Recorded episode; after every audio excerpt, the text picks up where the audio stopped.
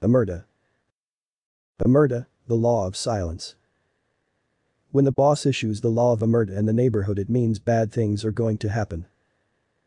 If we witness or hear the event taking place in any way it is our job to pretend it never happened. We saw no evil, heard no evil, and shall speak no evil. It was as simple as that. Of course, there is always a fool that does. A fool that is asking for a short life. I was walking home from the store late in the afternoon. Mother was making a pasta dish that required farm fresh peas, but alas we didn't have any. The smells were so rich and delightful in that kitchen I wouldn't dare disappoint her with a subpar meal to what she had originally intended. I told her I would be back soon and dashed out of the kitchen into the warm streets. Bumping into friends along the way, but never slowing down to have a conversation. I could hear their cheery laughter behind me as I ran. One called after me to come and join them in a nightly jaunt into the forest. I instead called back saying I had an important mission to complete for my mother. Immediately they understood. I was in essence an errand boy in the neighborhood. Working for peanuts, but everyone saved towards my future. I didn't mind spending a few on food. I was a lean boy and a fast one too. Mainly I conveyed messages and files between businesses, being preferred over formal delivery companies, because I was friends with the employees. I was jocular with them, kind and considerate. It was the edge I needed for getting good work. When I arrived at the store they were just about to leave, but the owner knew me well and soon I was walking out of the store with a bag of cold peas in hand. The owner wore a grim face and muttered about life and its meaning, but I could not waste time. I dashed down a darkened street, empty now, past putrid alleys. Our neighborhood was a good one, but in some areas it definitely was not the cleanest. One however, made me stop. I heard a grating sound of metal against rock and I paused to investigate, a foolish idea. As I did I saw a man remove a manhole and walk over to the trunk of his car which barely stood out in the dark alley. When the boot lifted I saw a twisted arm and leg which the man clutched, pulling a corpse of a young woman out into the open. The limp body hit the alley floor with a terrible sound that made my stomach churn.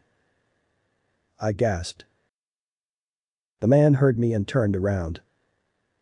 He began to walk towards me, and for all the life in me, I wanted to run, but I didn't. My legs wouldn't respond, and I was in essence trapped. It may have been night, but I felt the sun setting on my life.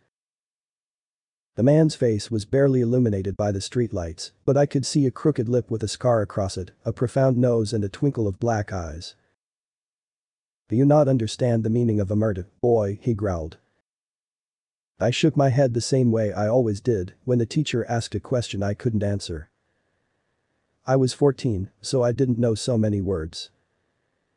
Omerta was something I only had heard before. It means you will forget you saw anything, the man explained. He seemed calm enough, but I sensed so much hostility in the shadows. You won't tell anyone, not even your mother. Understand? Yes, sir. He stared at me hard and long, reaching into his pocket. The hand slipped underneath his jacket and into his side pocket. I felt myself drain, I felt myself freeze over, I felt my body become translucent as my jaw dropped and shook. I was a dead boy, I could feel it, a knife close to my throat, a gun barrel to my head. The great jaws of death closing in on me. The man took out a cigarette and my heart settled before I had my first heart attack. But lad, now run off. He placed his gloved hand on my head, ruffling my hair. As if he was a faith healer, his touch reactivated my legs, and I was soon sprinting home. Not to make up time that I had wasted outside the alley, but to get as far from it as possible. I burst into the kitchen carrying the bag of peas, exhausted. My family clapped and cheered when I handed the bag to my mother as the meal was soon to be completed to perfection. After all this, I could barely stomach eating anything, but I did anyway. My tongue was numb, and every other sense distorted. As if the word omerta was a spell, and I was enchanted, or should I say cursed. I never told my family or anyone else.